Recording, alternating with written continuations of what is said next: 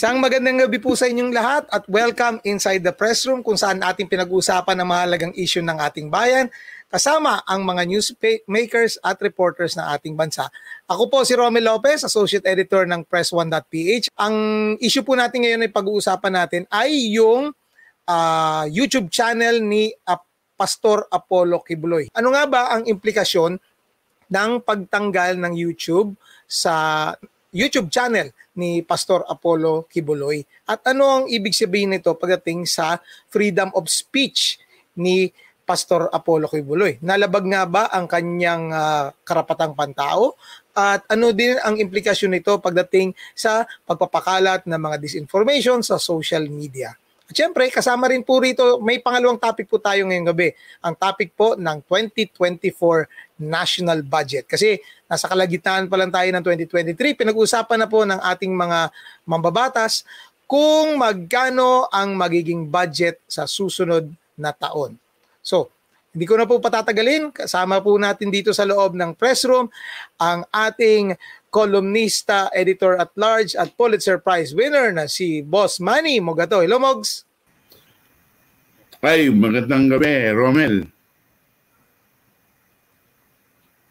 Uh, ang dilim natin, Boss Manny. Ha? Nasaan ka ba ngayon?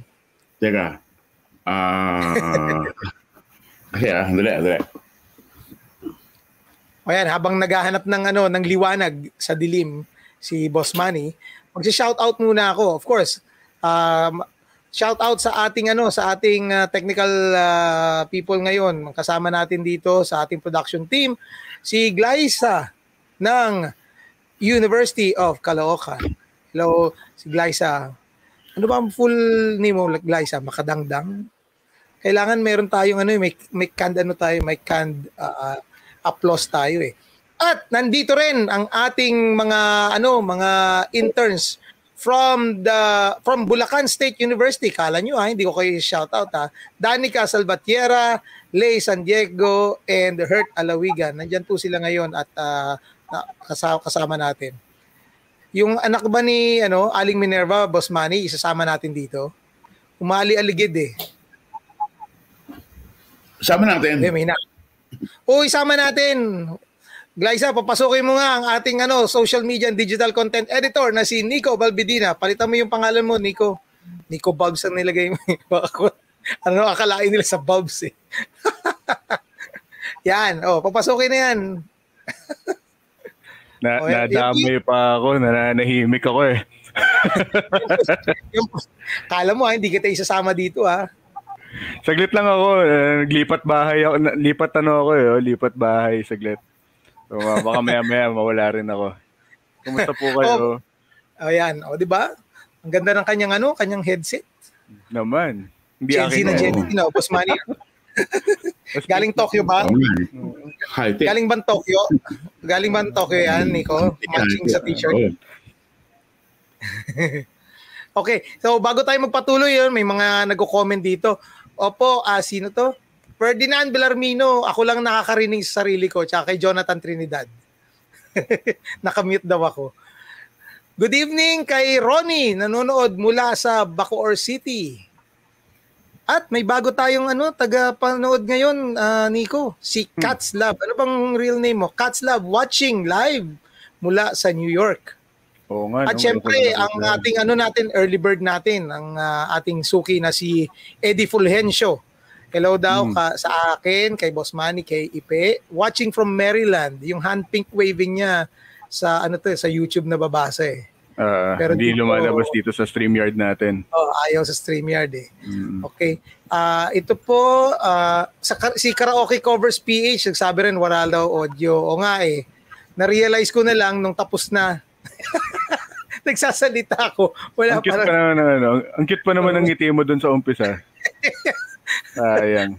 Pala, ako lang pala na, nakakarinig. Ganun pala ang feeling ng nag-iisa sa mundo, no? Ay, grabe. No, Glyza, no? Lagot ka, Glyza.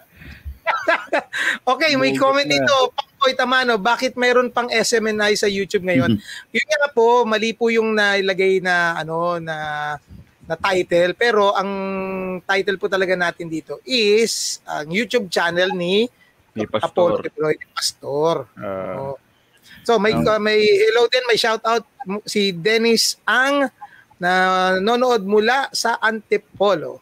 At uh, may shout out din ako muna sa mga nanood nung nakaraang linggo sa episode natin tungkol sa ano uh, pagbaba daw umano ng tiwala sa Philippine media. Si Marivic Martinez, uh, uh, nanood siya from Milan, Italy. Siguro sana makasama kayo ng live sa atin.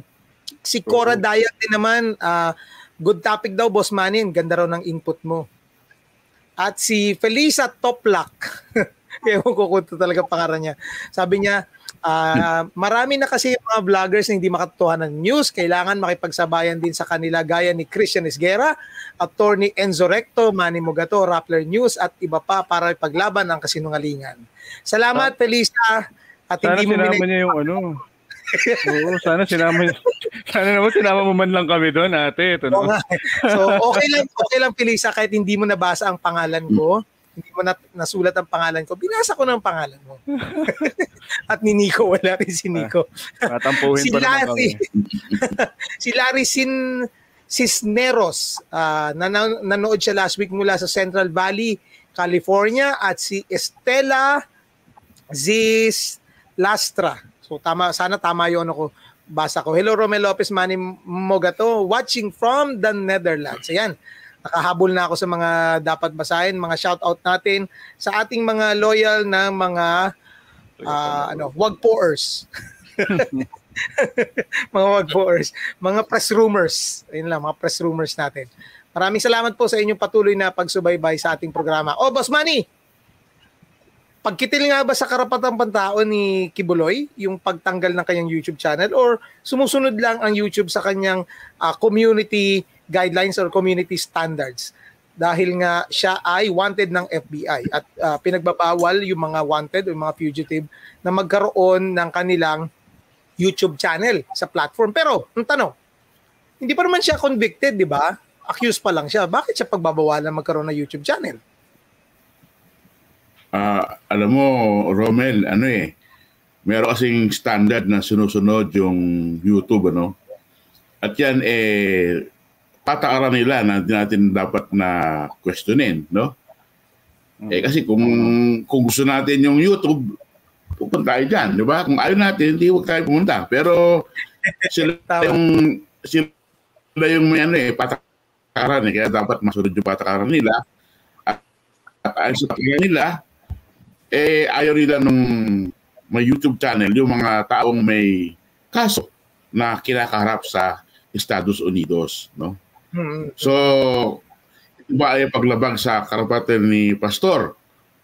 Siguro, sa biglang tingin, eh pansay mong pwede. Kasi parang binabarahan mo yung kanyang freedom of expression, no?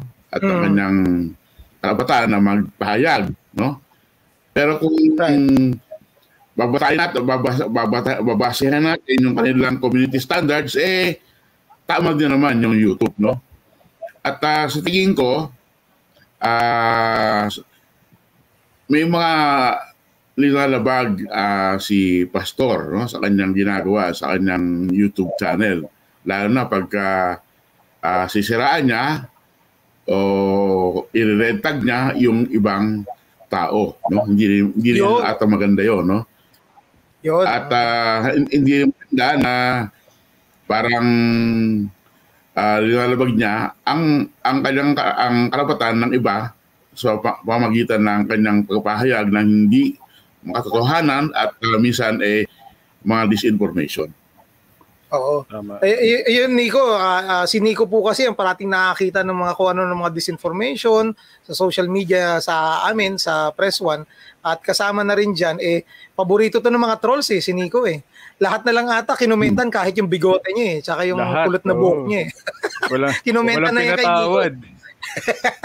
Favorite ito eh, sa TikTok man o sa YouTube eh, parating may comment against kay Nico. Pero sa tingin mo Nico, uh, yung yung ginawa ng YouTube eh isa to sa ano magandang pamamaraan para matigil ang disinformation sa social media sa pagkalat. Eh kung ganun man yung issue about disinformation, uh, hindi naman di naman natin na monitor yung uh, may may uh, mga na-post ba si Pastor Kibuloy sa kanyang YouTube account na may disinformation. Pero ang alam ko, marami sa YouTube channel ng SMNI kasi talagang notorious yan sila sa pagre-red tag. Lahat na lang siguro, kahit siguro yung ano eh, alagang aso ni Glyza sa bahay, baka NPA na rin sa tingin nila eh. Oo. Uh, uh, ako no, hindi ko binantayan uh, steadily yung YouTube channel ni ano ni Appointed Son of God, our Lord and Savior Apollo Kibuloy.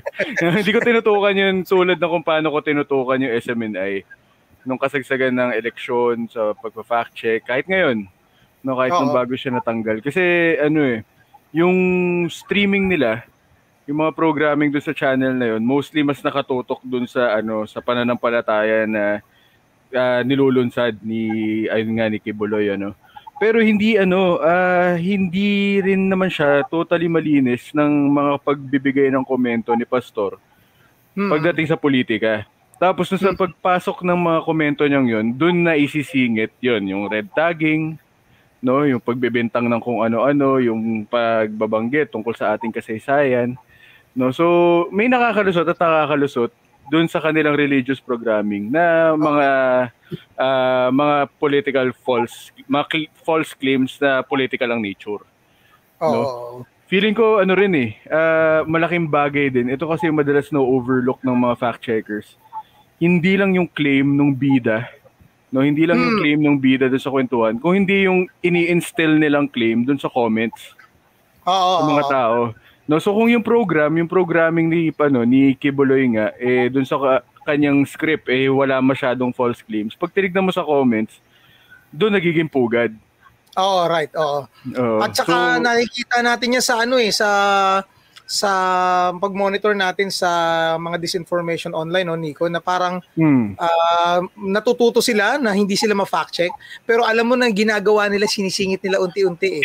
Tama. Para, uh, para para sundot-sundutin lang para hayaan natin na lalong magalit itong mga tao. For example, uh, uh 'di ba Mogs tayo mga journalist kapag uh, nag-cover tayo lalo na ikaw may experience ka sa pag-cover sa sa justice beat din, sa police beat. 'Di ba kapag uh, tinanong ang isang uh, nagkaroon ng press conference for example, ang isang police, at sinabi nila na yung tao daw ay suspect kagad, di ba? Ang isa sa mga ta- itatanong mo dyan eh, ano po yung mga hawak niyong ebidensya laban doon sa tao para sabihin niyo yung suspect ay rebelde ba, or magnanakaw ba, or, or mamatay tao ba?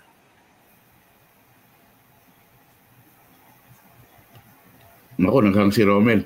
Alam mo, tama yan, Romel, kasi dapat ang uh, ang mga journalist eh merong batayan sa pagre-report, no? Sa pagiging pawid ng mga detalye, ng mga impormasyon. Hindi lang to basta haka-haka o opinion. Dapat may matibay na ebidensya at uh, batayan kung ano yung kanilang report. No? Kunyari, pag uh, may sinabi kang uh, isang detalye, dapat sinasabi mo saan ang galing itong report. Saan mo nakuha ito, sino nagsabi, at bakit niya sinabi, at ano yung mga batayan niya para sabihin na ito ay isang uh, tunay na impormasyon. No? Kasi mm. kadalasan uh, sa YouTube, lalo na yung mga social media influencer, eh wala namang batayan na sinasabi at uh, haka-haka lawang, minsan eh paninilang puri no sa sa kapwa. So mali po 'yun. Oo. Uh, uh, Nico, uh, sa tingin mo bakit hindi natin ano finact check yung sinabi ni Kibuloy na pag-aari niya yung buong universe? Uh, siguro dahil ano, no? Uh, number one, ewan ko, para sa akin, na gusto ko sabihin na dahil very outrageous yung claim na magsasayang lang tayo ng ating oras kung ipa-fact check natin. Pero number two, uh, kasi it's still false. Unfortunately, it still falls under religious, ano eh, under uh, faith-based claims, no? So, yeah. medyo labas ang fact-checking pagdating sa ganun. Kasi ako, tulad natin, bilang Kristiyano, oh 'di ba? Hmm. Yung pinaniniwalaan ko. Pwede pwede ibig sabihin ba na pwedeng i-fact check 'yon ng mga programming right. sa ng mga Muslim. Right, no? right. So, uh, iniiwasan natin yung gano'n kasi baka may mga religious feelings tayong matamaan. mm-hmm. uh, kahit sobrang offensive nung mga ganong klaseng claim para sa ibang mga religious uh, groups. Right. Uh-huh. No, to say na for example, no, yung dati isa sa mga pinaka notorious niya naging claim is yung pinatigil daw niya yung Lindol, no yung stop, no? Yung ini-stop niya yung ano, yung chan, yung chandelier, no? So, pwede ba natin i-fact check 'yon, no? Uh, in an ideal world, oh, oh, 'di ba? Kasi imposible namang ang isang stop ng tao ay nakapagpatigil ng lindol. Pero mm-hmm. since uh, pinresent nga niya yung sarili niya bilang isang di- isang deity, no, isang deity, uh, it falls under a religious belief, no? So uh, hindi natin unfortunately hindi natin pwede i-fact check kahit alam natin kung gaano ka-outrageous yung claim na 'yon. Right, oh. Uh, bago ta- bago magbatuli ng isa pang tanong kay Boss Manny tungkol dito sa issue na to. Basahin ko lang to si Karaoke Covers PH. Ang sabi niya, Sir Romel, nung una parang ayaw ko makinig sa inyo dahil may katunog na vlogger na puro fake news. Sino yun? Pero nung iba, ang pananaw nyo sa mga issue, nagustuhan ko tong channel nyo. Sino yung katunog ko na vlogger? Na fake Ikaw, news. Ha, baka nagbu ano ka, nagbo-moonlight ka, ano ha? Pero pala akong ibang identity. nagbo-moonlight. Pero si magkano pero si karaoke covers eh mabuti naman eh naniniwala na kayo sa amin no. Eh bakit yeah. wag lang akong pakinggan nyo kasi ang ano naman dito, ang mga topic naman namin dito eh pinapalalim sa ano sa diskusyon ni Boss Manny mo gato, di ba? Ah, ito sinabi ni karaoke covers Mark Lopez daw. Ah, kapangalan, katunog ng pangalan. Apelyido ko lang po 'yon. Uh, mabuti naman hindi ko kamag-anak. Kahit na taga Caloocan 'yon at taga Caloocan din ako, hindi ko siya kamag-anak. Yun lang. Masaya na ako sa ganun.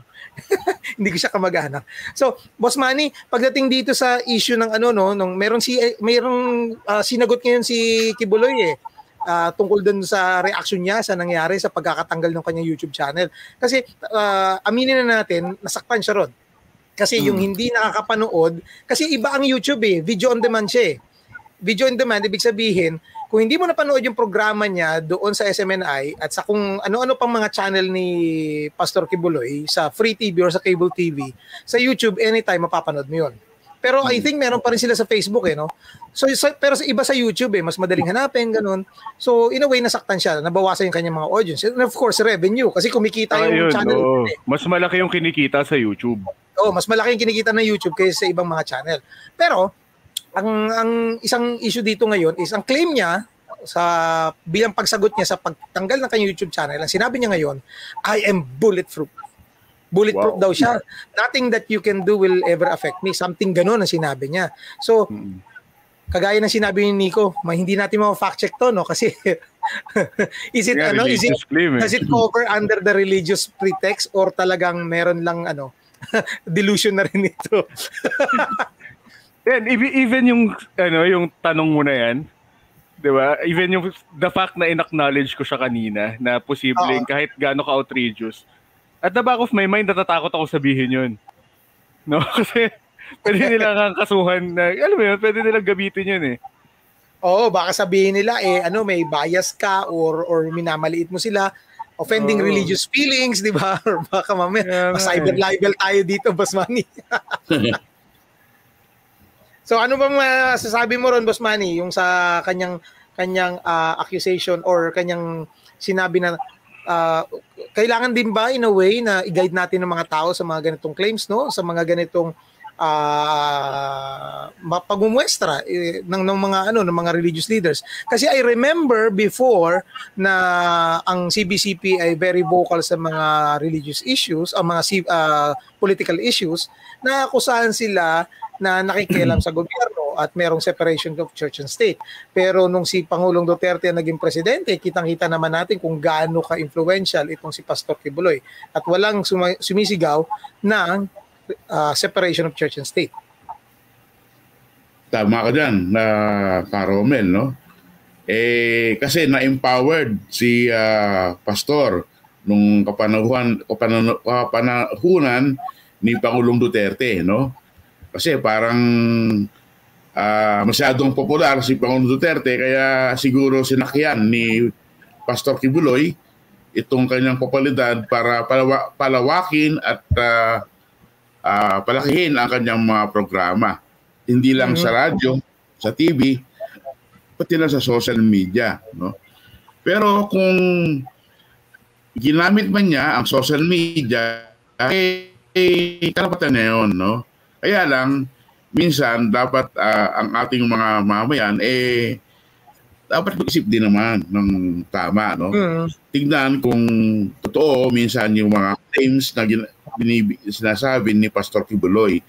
Kasi kadalasan, mm. eh, labag, no? Sa hindi lang sa ating uh, ano sa ating batas yung uh, ginagawa niya kundi pati na sa uh, sa ating ano sa ating religious uh, belief no lang lalo na kung sabihin mo na ikaw ay appointed na anak ng Diyos eh lahat naman tayo anak ng Diyos no mm. tutusin tayo anak ng Diyos eh o, di ba pero kung sabihin mo na ikaw yung appointed uh, son eh Anong basihan yan? Saan ang galing yan? Meron hmm. bang meron bang ano yan, meron bang otoridad sa anumang simbahan o anong uh, batas na sumasakot diyan, no? So parang dapat mag-isip-isip din tayo, no, na tingnan natin na tama ba 'tong sinasabi na? Parang hindi naman tama ito, di ba? Eh kaya hmm. lang eh meron tayong religious freedom eh. Kaya Right, oo. Hala na kayo kung ano, kung saan kayo maniniwala. Correct, correct. Follow up ko lang din dyan, Boss Manny, ang sinabi ni uh, Pastor Apollo dahil doon sa pag-take down ng kanyang YouTube channel, nakikialam daw ang Amerika sa atin. Anong masabi mo rito? eh, wala namang sigurong batayan nung sinasabi ni Pastor Kibuloy, no? uh, wala siyang ebidensya na ang Amerika mismo, ang ang gobyerno na, ni Pangulong Biden ang may kagawan ng kanyang uh, pag-alis sa YouTube. Ito ay isang uh, desisyon na ginawa ng pamunuan ng YouTube na walang kinalaman ang ang pamunuan ng Estados Unidos. No? So, again, eh, ito yung mga claims na uh, ginagawa ni pastor siguro para makahingi ng awa no sa kanyang mga taga-suporta no pero kung titignan mo susuriin mo maigi eh parang mahirap paniwalaan na ang Amerika, ang pahamalaan ng Pangulo ng Pangulo Biden eh makialam sa ganitong mga issue na, na napakababaw naman. Taba ng utak talaga ni Jonathan Trinidad, oh. Pastor Kibuloy, disappointed son of God. Ah, Nico, sa tingin mo sa mga ganitong ginagawa ng YouTube, at alam natin, di ba, as fact checkers, ha, pugad ng maraming mga disinformation peddlers ang YouTube at ang mm. TikTok. Pero sa tingin mo sa ginawa nila ito, it is one step forward towards making YouTube a more reliable uh, social media channel or marami pa silang dapat gawin para i-address ang uh, pagkalat ng disinformation lalo na yung mga nakakatakot na mga content sa red tagging? Mm, uh, itong step na to ng YouTube I think is a very very very important yet a very very small step forward. So, uh, considering again mas madalas na fa fact check, uh, let us remember mas madalas na fa fact check yung mga claims na lumalabas sa SMNI channel kaysa mm. sa channel mismo ni Pastor Apollo Kibuloy. No? So if you really want to make a dent sa pagdi-deal with the issues of uh, false claims pagdating dyan sa grupo nila, uh, I think we should start with the big fish, no? Mm. Yung SMNI channel. Also, again, tulad ng sinabi ko kanina, the problem uh, is already ano no beyond yun dun sa source of the false information. Yung problema mm. nandun na sa kung paano kumakalat yung false information, nandun na sa masa. Right, right. No? Mm-hmm. So kahit I think no, I think kahit paano natin i-shutdown yung YouTube channel nila, kahit ubusin natin lahat ng YouTube channel nila mm. na na suspects no o tal, na proven na naging source ng false information. As long as tuloy nilang nilalabas yan sa ibang paraan sa free satellite TV, mm. no, sa free digital TV, hanggat patuloy na lumalabas yan dyan, it will still uh, make its way through the minds of the voting public. Right. Mm. No, of the uh, voting Filipinos. Boss Manny, bakit wala ano, ginagawa ang gobyerno tungkol dito? Um, na, Robin, nasabi na, ni... Sige, sige, Manny, uh, tuloy mo. Ma- maasigit lang ako, no, kasi ma- maliit na bagay yung ano eh, nagawa ng YouTube, no? Kasi, ano mo, sa buong ecosystem ng information, eh bahagi ang uh, YouTube sa tinatawag nating uh, trumpet of amplification na sinasabi ni Claire Wardell. No? Si Claire Wardell, mm. eh, yan po ang uh, nagpasimula, nagpasimula ng first draft, no? isang fact check no? na isang media organization sa Amerika na uh, lumalaban sa disinformation. No? Nasa Harvard University po yan.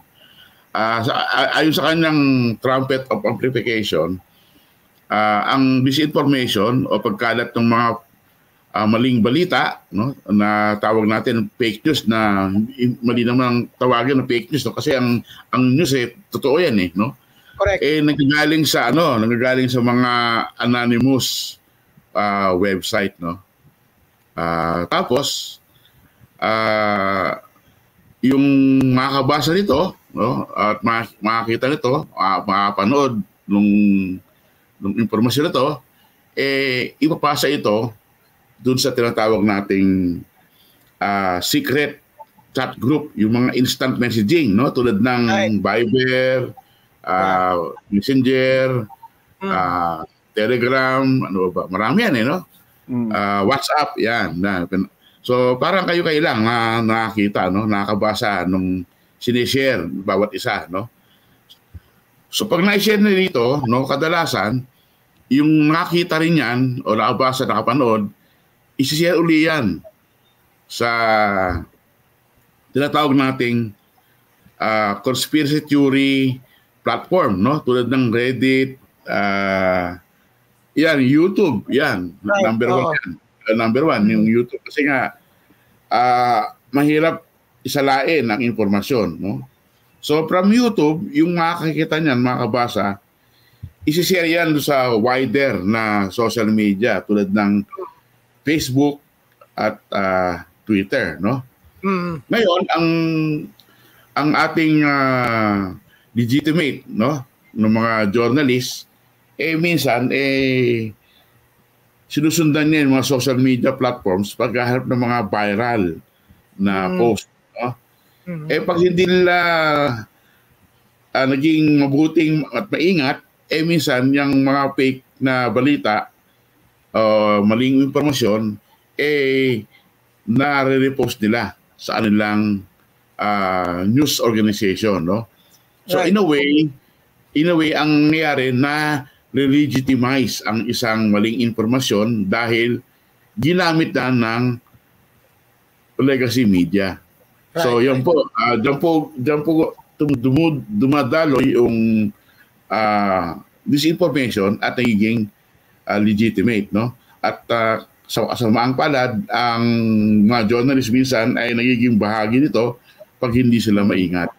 Right, right. Oh. Kaya tama yung point mo, Boss Manny, kasi even mga journalists dapat magiging very meticulous and very uh, kailangan gumamit ng uh, critical thinking. We should think critically sa pag uh, sasala ng mga impormasyon na nakukuha natin, even yung mga gagamitin natin kung yun ba ay talaga newsworthy, di ba?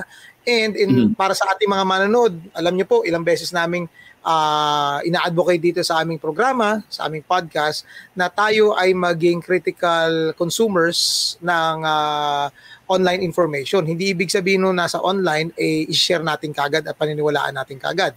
Okay, yun po yung sinasabi ni Boss Manny. Kagaya, related dyan sa comment ni uh, Karaoke Covers PH at i-flash ko lang sa screen. Sabi niya, good move ng YouTube. Sana yan. Uh, pero minsan, hinahayaan nila ang algorithm pagdating sa mass reporting. Pinag pag pinakawalan ang mga trolls, pwede masuspend ang YouTube channel kahit tama ang content nila.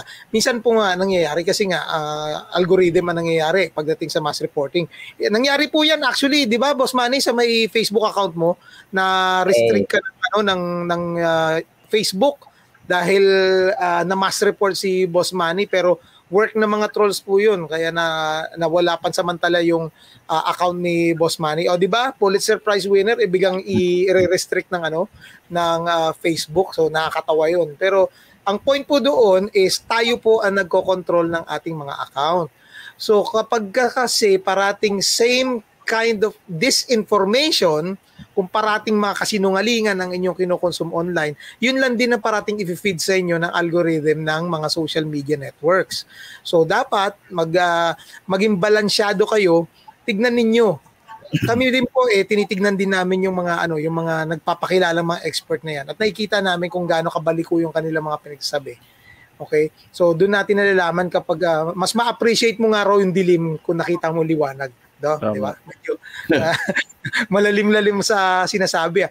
Medyo ano, uh, may may tanong lang muna dito si Arn Apple, basahin ko no. Sabi niya na take down daw yung Facebook page ng Itbulaga. Amerika din daw ba nakialam doon? Talaga to si Arn Apple, gumagawa pa ng mga conspiracy theory. diba, ano, araw-araw, araw-araw nila binabati ng happy birthday si Vic Soto doon. Ibig sabihin ba, fake news din yun? Oo, kaya nga. ang, ang, actually, ang ang pivot ko ngayon sa tanong Boss Manny, last na to uh, sa issue na to before tayo pumunta sa issue ng ano ng 2024 budget.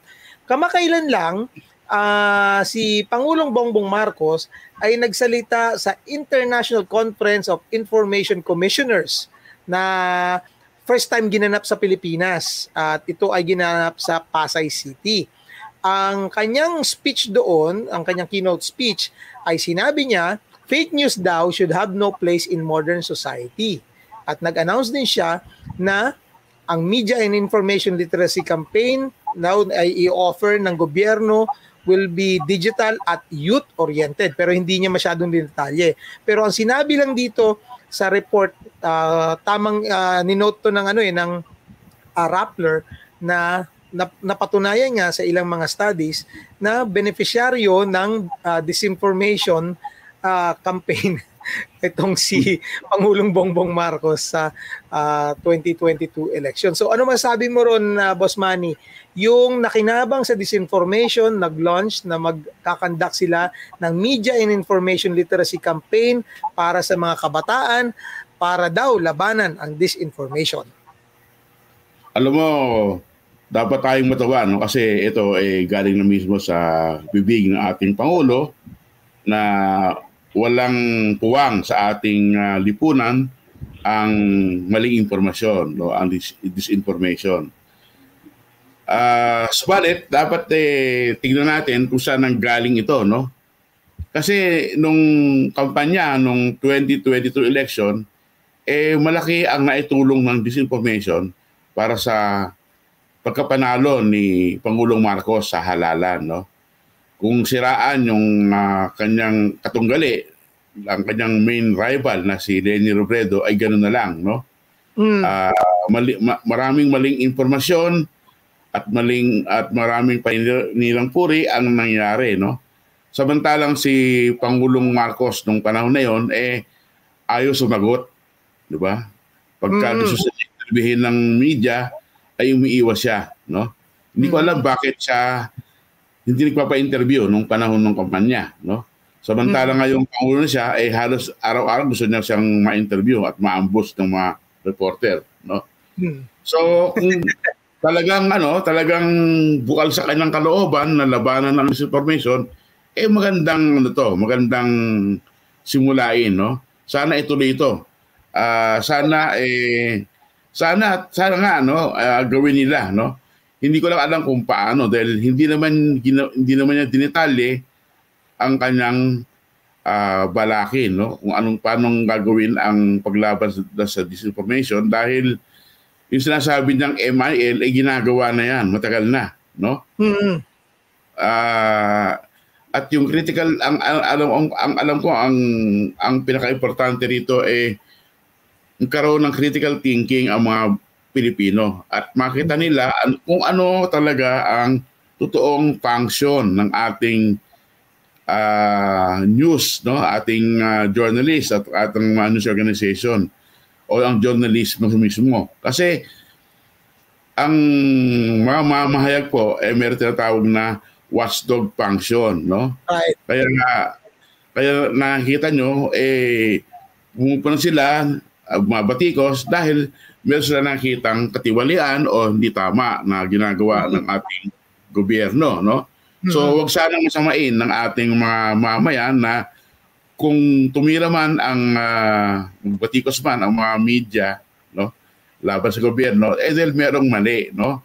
Hindi naman sila bumapatikos dahil sa gusto lang nilang bumatikos. Yan po ay may pasihan. Yan po ay may ebidensya. At yan po ay katungkulan na ginagawa ng ating mga journalists sa ating lipunan. So, dapat po maintindihan na tumutulong po silang labanan ang katiwalian. At sana po mm-hmm. maintindihan nila na ang mga journalists ay kakampi po nila at hindi po laban. Yun, magandang ano yun, magandang uh, segue yun sa susunod na topic natin, yung sinabi ni Boss Manny na watchdog function ng media. Alam niyo po ba bakit? Sa su- meron na pong uh, ipinalabas na po ang proposed 2024 national budget. Alam niyo po ba ang budget ng gobyerno para sa taong ito ay 5.26 trillion pesos. Ngayon po 2023 yan. Pero sa 2024, ang hinanda po ng uh, Marcos Junior Administration para sa 2024 ay 5.768 trillion peso. So mas mataas po po yan. At inamin din po ayon sa isang report ni uh, Budget Secretary Amena Pangandaman na kailangan umutang ng Pilipinas ng 2.46 trillion pesos para sa susunod na taon. So ibig sabihin, yung budget na pinrepair sa susunod na taon ay halos kalahati po niyan ay manggagaling sa utang, 2.46. So, uh, kagaya doon sa sinabi ni Boss Manny, kung wala ang media at nagbabantay sa paggamit ng pondo ng bayan, paano na lang 'yon, Boss Manny? Ikaw naranasan mo sa panahon ng ano no, ng martial law na walang pwedeng kumuwestiyon sa Pangulo at lahat na lang ng mga media organizations ay parang SMNI. Wala, puro papuri lang sa nakaupo sa Malacanang. Oo nga, Romel, nakakatakot yan, no? Uh, yung sa usapin sa pambansang budget natin sa susunod taon, eh sobrang laki niyan, no? Uh, siguro dapat natingnan ng ano ng ating gobyerno yung absorptive capacity ng bawat uh, ahensya ng gobyerno. Kasi marami diyan eh hindi naman talaga uh, nagagastos yung pera nila no na nilaan no. Tulad nung DICT na sa mga nakaraang uh, panahon no sa pagsusuri ng COA eh lumalabas na hindi nila uh, talagang ginagamit ang pera sa dapat paggamitan. Nakatenga mm. lang. No? Oh, nakatenga lang. Eh, so pagka nakatenga yan at bumabalik sa National Treasury, minsan napakialaman yan at uh, makapunta sa kung saan-saan lang. No? Mm-hmm. So dapat tignan natin yung absorptive capacity ng bawat ahensya. Right, right. Hmm. Uh, in, Tag- in Tagalog po nung absorptive capacity is, kumbaga ikaw ay nasa may buffet, andyan po ang daming pagkain na pwedeng kainin, pero kaya mo bang kainin lahat yan? Kaya mo bang ubusin? Mm. Saka sa absorptive capacity po ng isang ahensya, eh, ang dami-daming uh, pondo, pero nagagamit ba lahat? Okay? So, ang ganda ng comment ni Arn Apple eh. Sabi niya sana raw ang course sana course sa critical thinking daw ang isulong ni Education Secretary VP Sara kaysa ang ROTC. Which leads me to another point. Uh, 'Di ba Nico, ang uh, DepEd kasi eh uh, may malaking uh, ano intelligence fund pero bakit mm. ang sweldo ng mga teachers hanggang ngayon ay eh, mababa pa rin? At yung issue na yan, naging laman din yan ng mga sigaw ng ating mga guro noong nakaraang rally no, ng Mayo 1 Right, no, nakinoter ni Nico. Hmm. Oo, uh, isa yun sa mga pinakamalaking sigaw nila na meron tayong very ano, uh, meron tayong dashing education secretary na presented herself as a solution. Pero hanggang ngayon malaking problema ng mga guro natin. Hmm. Kaya itong mga ano boss money no yung meron naman tayong commission on audit may COA pero alam naman natin ang COA is after the fact na nagsasalita eh di ba kasi nga ang una doon is kung yung uh, pondo ay nagamit ng tama pero pag nag-report ang COA hindi na nagamit ng tama. Ibig sabihin na wala na yung pondo. nawala na yung budget.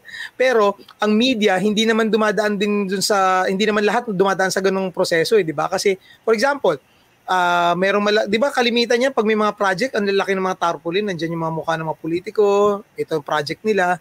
Pero mm. minsan magtataka ka 'di ba? Bakit yung ano yung kalsada sinemento lalo na rin sa probinsya usong-uso yan. Bakit yung ano yung 5 kilometrong dapat sisementuhan ay sinementuhan lang para yung tapat lang ng bahay ng barangay captain? Alam alam mo uh, Romel nung ako'y bumibisita pa sa Mindanao, ano, napansin ko na ang, ang simento sa kabilang side lang ng kalsada. Siguro mga 100, mga 100 meter lang, no? Oh. Tapos kukuha ng picture, sabihin ito yung uh, achieve uh, accomplishment, no? Nila. Eh kung tutuusin, hmm. eh yung project eh para sa isang kilometro. Hmm. Pero ang gawa eh ano lang 100 meters, no? At kalahati pa lang. Mm-hmm. Pero hindi ang mo lang, hindi mo lang kinalahati, ano? Oo.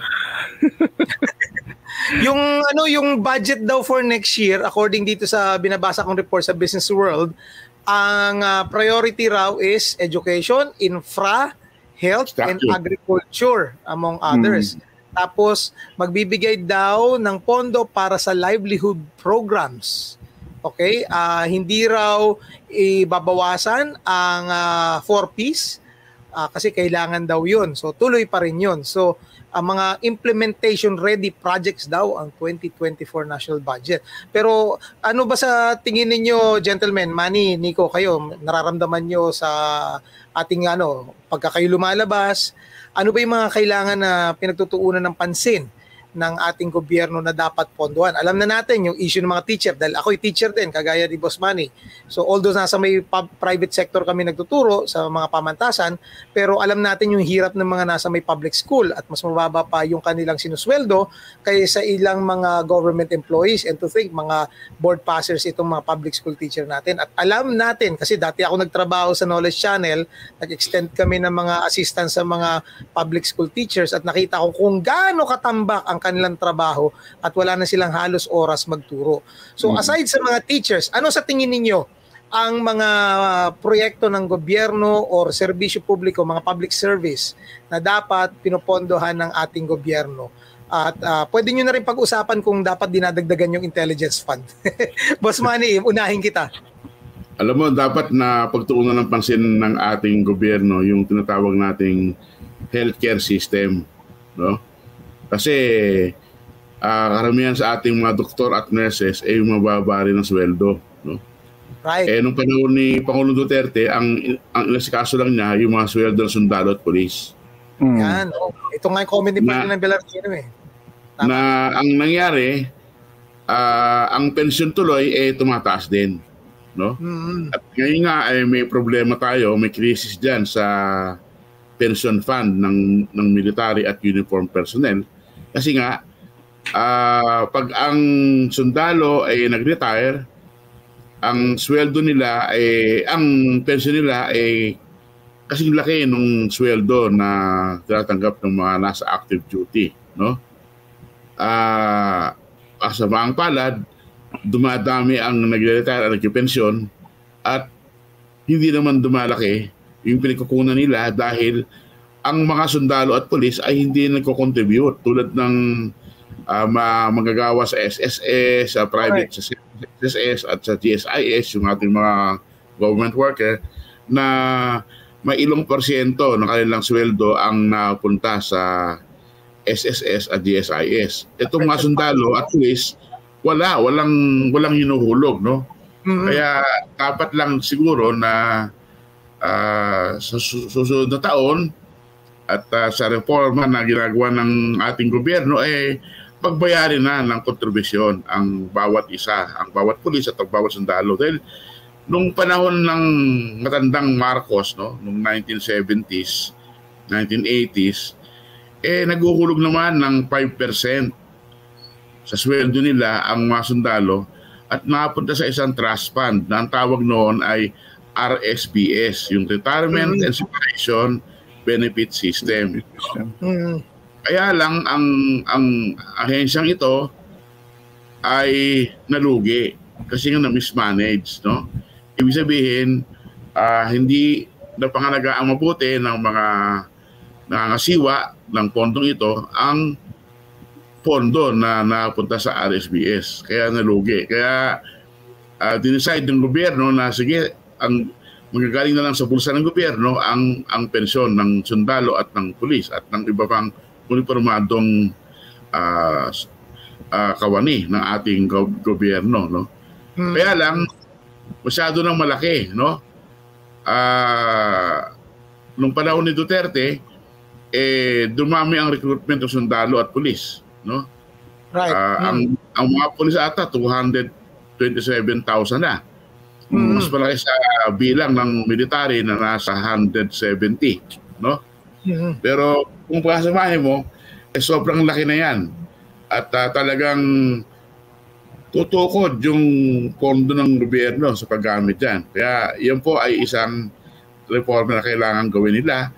At siguro, bigyan ng pansin ang mga sweldo ng guro at nurses at iba pang mga kawani. No? Right. Uh, kawawa naman mga to. Eh, kasi di, lalo ngayon na mataas ang inflation, uh, talagang hirap na hirap na ang ating mga uh, manggagawa sa gobyerno. Uh, kasama na yung manggagawa sa private sector na tumugon sa ating buhay dahil nga sa taas ang inflation. No?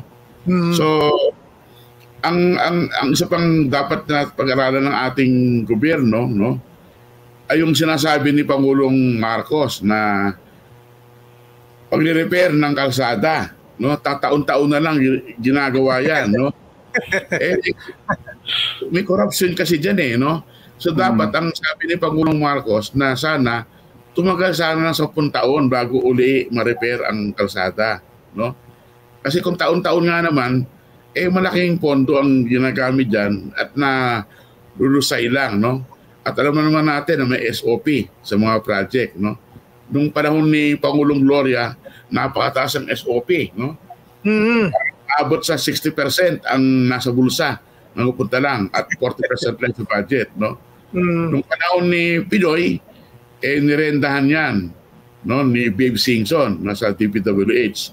Parang bumalik yan sa 20%, no? Ang SOP. Pero ngayon, sa panahon ni Pangulong uh, Duterte, eh lumaki ulang SOP. Eh, but, eh, akalain mo naman yung Parmali, eh, magkano kinita ng mga negosyante dyan. No? May grabe yun. Uh. May pandemic pa, no? So, right. siguro nakita ni Pangulong Marcos yung wisdom na uh, rendahan itong paggawa ng kalsada na taon-taon na lang. Minsan maganda pa yung kalsada eh, no? Wala pa sila. Tukalin, di ba? Oo nga eh. Bubutasan, ganun. So talagang ang daming kalokohan sa ating gobyerno. So uh, sabi nga ng ating mga ekonomista, dapat magpatupad uh, ng fiscal discipline. No? Ibig sabihin, uh, maghigpit na sitron ang ating gobyerno dahil alam naman natin na wala tayong pinagkakitaan, no? Right. Uh, galing pa tayo sa pandemya, no? At hmm. kung utangan ang 40% ng ating budget eh sa utang kung sang eh talagang mabaon sa utang ang Pilipinas, no? Correct. Oo. So dapat na imbis na umutang eh maghigpit na sinturon ang ating hmm. gobyerno. Hmm. Ikaw Nico. Okay. Uh, ako ay agree no dun sa mga binigay na points ni Sir Manny no na we seem to be forgetting na bumabangon tayo from a pandemic no uh, we also seem to forget na marami pang pagkukulang na dapat nating punan bago tayo mag-umpisang mag-prioritize ng mga bagong projects. No, so tama 'yun, no, hindi uh, hindi makatarungan yung sahod na tinatanggap ng ating mga guro. Hindi makatarungan na may mga healthcare workers tayo nung nakaraang pandemya na nag-uwi ng pumapalong 500 piso lang bilang hazard pay. No? Hmm. So kailangan pa rin natin bayaran yung mga 'yon, no? Kailangan natin prioritize yung mga 'yon uh, hindi rin biro no? Yung hindi rin natin dapat makalimutan na yung mga nagbubuwis ng buhay nating mga guro no? Hindi lang sa mga yung mga guro na bumabiyahe ng malayo para magturo kundi pati yung mga guro na nalalagay sa bu- yung buhay sa alanganin tuwing eleksyon no? Right. Kasi kalimitan ang ano ang isa sa mga pinakamalaking iniisip ng mga tao na tutol No, yung todo support sa pagtaas ng sahod ng mga pulis at sundalo, tapos hindi nila masyadong kinakampihan yung taas sahod ng mga guro. Ang pangunahin nilang dahilan eh, hindi naman kasi life-threatening, no? Wala, hindi naman hazardous yung bu- trabaho na yan. No, nakakalimutan natin na kapag eleksyon, yung mga guro natin, eh sila yung nagsisecure ng ating kalayaan. Correct. No? So isa rin yan sa mga dapat nating i-prioritize. Uh, when we si- uh, sinabi nila no ipa-prioritize daw nila yung sektor ng edukasyon. Paano natin ma-ensure naman na yung prioritization na yan eh talagang mapupunta sa utak ng ating mga mag-aaral. 'Di ba? So kasama ba sa pagpa-prioritize na yan yung pagsasaayos ng ating curriculum? No, Mm. will they work oh, no, will they work towards making uh, our youth uh, more uh, better critical thinkers pagdating sa media information literacy? No, uh, do you think that a an administration that studies show no na that was uh, won through disinformation sa tingin ba natin ipa-prioritize talaga nila ang media information literacy? Right. Hmm. No, if 'di ba maraming studies eh na nagsasabi na nag-benefit no ang marami sa ating mga kasalukuyang nakaupo pagdating sa uh, nito nakarang election sa disinformation. Sa tingin pagkakatiwala ba natin sa kanila na they will destroy the system that helped them win? Correct. so Parang, parang imposibleng paniwalaan. Oo eh. So kapag sinabi nilang ano, ipaprioritize nila yung education through pera, there is this fear inside me that says na ah okay, baka tumaas ulit ang inform ang intelligence fund ng mga mahal nating mga sektor. No, yung intelligence fund ba yan mapupunta ba talaga sa intelligence ng ating mga estudyante, mga estudyanteng Pilipino, no? Hindi eh. Ah, hindi natin masasabi so far. Uh, I think before we prioritize new projects, we should prioritize first yung mga nakalimutan natin, yung mga kailangan nating bayaran, yung mga pinagkakautangan nating Pilipino.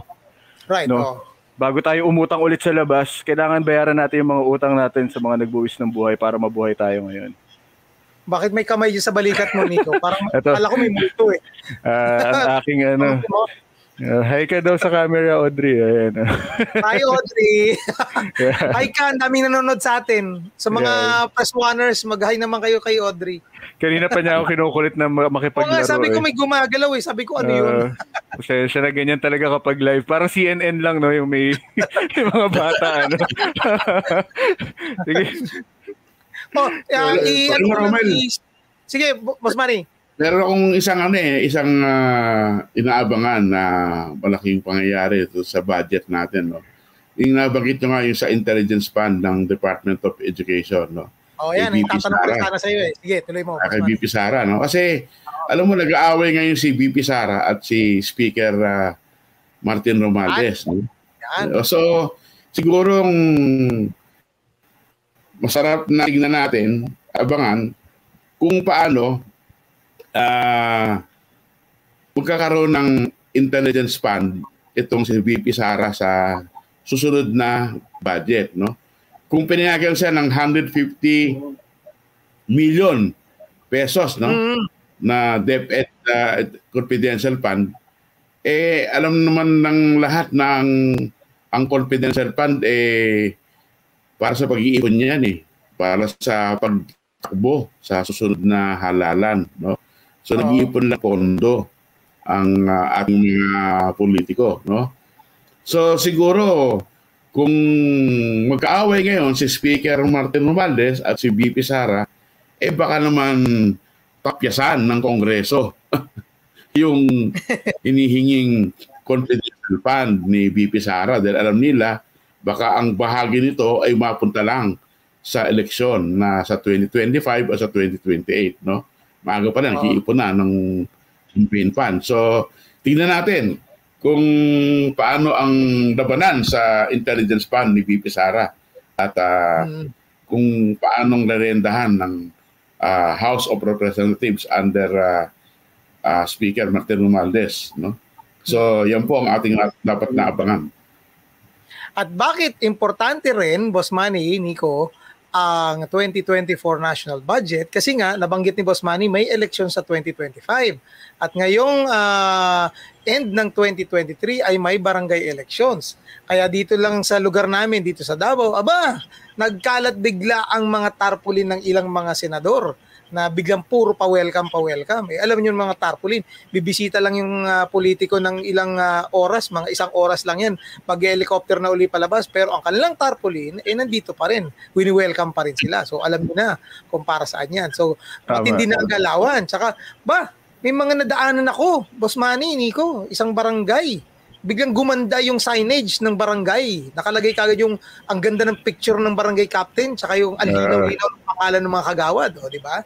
So, hmm. kaya po tayo, kaya po tayo ay nagmamatsyag at sinasabi itong mga bagay na ito kasi kayo rin po ang nakikinabang sa ginagawa namin ito. Kasi kapag kayo mga ganyang impormasyon ay natatago at gusto nyo lang ay Di ba? Ano narinig natin? Kagaya nung napag-usapan natin last week, Boss Manny, ibalita lang yung maganda sa Pilipinas, itago yung mga pangit. Aba, mm. kayong angal kung paglabas nyo ng bahay nyo dahil hindi namin binalita na meron ng kumakalat na rapist or merong kumakalat na mga random na namamaril sa labas ng bahay, paglabas ninyo, nabaril kayo at sinabi ninyo, bakit walang nagsabi sa amin? Eh, di ba? Kasi nga, ayaw niyong makakita ng mga pangit na mga balita. kahit nga weather report eh, di ba? Di ba namin okay. pwedeng sabihin na babagyo?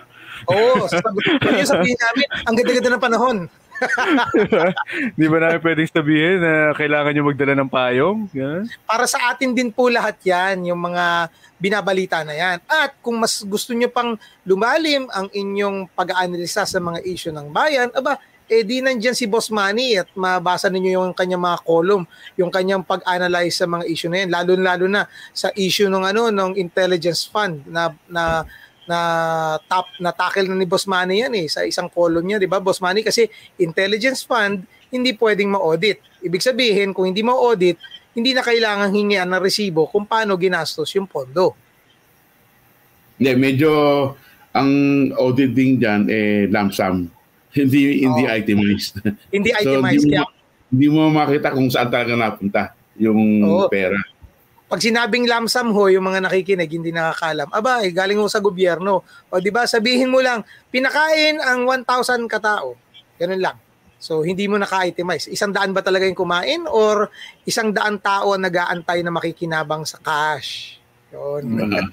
Kasi yun yung mga, dyan nangyayari mga hocus-pocus. Kagaya ng no. sinabi ni Boss Manny, for the boys yan eh, di ba? 60% for the boys. Alam niyo po ba bakit 60% ang kalimitang kalakaran? Kasi nga, maraming binibigyan mula sa barangay hanggat pataas sa mayor at governor na pipirma ng papeles bago masementohan ng isang kalsada. Lahat yan. Tignan natin yung karanasan kay kay Janet Lapoles. Ayun. Mm. Oh. Oh. Galit na galit. Eh, kasi, galit na galit. 'Di ba? Galit na galit ng mga tao sa Napoli scandal pero ngayon eh suportadong suportado dun sa mga intelligence fund para kontra sa NPA daw. para, para ho, ano, klaro lang.